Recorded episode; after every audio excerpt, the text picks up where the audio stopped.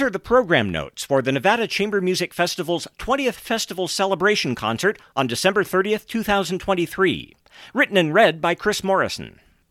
Maurice Ravel, Tzigane, composed in 1922 through 1924, duration 10 minutes.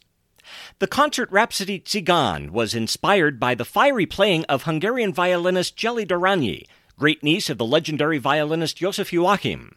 The name of the piece is derived from the French European term for gypsy, although Ravel doesn't incorporate any authentic Roma melodies in his composition. Tzigane was premiered by d'Arányi and pianist Henri Gil-Marchex in April 1924. A few months later, Ravel orchestrated the piano part. The latter, by the way, had included an optional luthéal, an attachment that allowed the piano to produce unusual tone colors, including one reminiscent of the Hungarian cimbalom. Tzigane opens with an extended violin solo, which incorporates a tune that becomes the work's main theme. Eventually, the piano enters with its own brief solo. Some fiery phrases from the violin and a short transition of tremolos and trills leads into the main body of the work. That main theme makes several further appearances. Eventually, a wild moto perpetuo breaks out, featuring left hand pizzicato notes from the violin.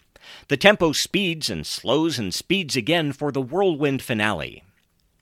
Felix Mendelssohn, String Quintet in B flat major, Opus 87, composed in 1845, duration 30 minutes. The string quartet had become an established and popular ensemble by the middle of the 18th century, largely through the efforts of Franz Joseph Haydn. It was not long after the invention of the string quartet, though, that composers sought to add to the richness of the ensemble sound by adding a fifth instrument. Just a couple have added a third violin to the usual string quartet. A few more added a double bass, such as Luigi Boccherini and, in his Opus 77, Antonin Dvorak. You can hear Dvorak's work in the festival's December 31st concert. More common is the addition of a second cello, the most famous example of which is Franz Schubert's String Quintet in C major. The most common addition is a second viola. A host of composers have gone this route, including Mozart, Brahms, and, of course, Felix Mendelssohn. Composed during the summer of 1845 at Bad Soden, one of Mendelssohn's favorite vacation spots near Frankfurt am Main, the string quintet in B flat major, Mendelssohn's second, the first opus 18 in A major, having been composed way back in 1826, is a passionate work. It calls to mind both the composer's famous violin concerto in E minor, completed at Bad Soden the year before, and the amazing octet that Mendelssohn had written 20 years earlier as a precocious 16 year old. Towards the end of his life, Mendelssohn's focus moved away somewhat from the melodic richness for which his works had been known, focusing instead on rhythm, tonal effects, and the development of smaller melodic segments in works like the present quintet. An extroverted, even aggressive opening movement gives great prominence to the first violin, making parts of the movement sound almost like a virtuoso concerto.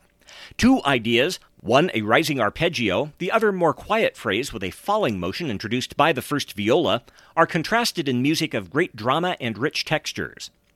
With its regular dance like motion, the brief, graceful second movement serves as something of an interlude. Mendelssohn calls the movement an intermezzo, between the opening movement and the third, a dark toned slow movement with intimations of melancholy, even tragedy, that effectively combines lyricism and a forceful, almost orchestral conception. Despite some more laid back moments, the sparkling final movement returns to the energy of the first and makes for an exciting conclusion. Franz Schubert, Piano Trio in B flat major, Deutsch Catalog number 898, Opus 99. Composed in 1827 and 1828, duration 40 minutes. The trio in B flat major was part of the almost unbelievable rush of creativity that Franz Schubert experienced in his last year or two of life. Among the works he created were the present trio, as well as a second in E flat major, his last three piano sonatas, the great string quintet, and the beginnings of a tenth symphony. Interestingly, though, Schubert was never one to seek out the praise of the general music loving public. Only occasionally were there public performances of his works, as he was apparently content to enjoy the appreciation of his friends and close acquaintances.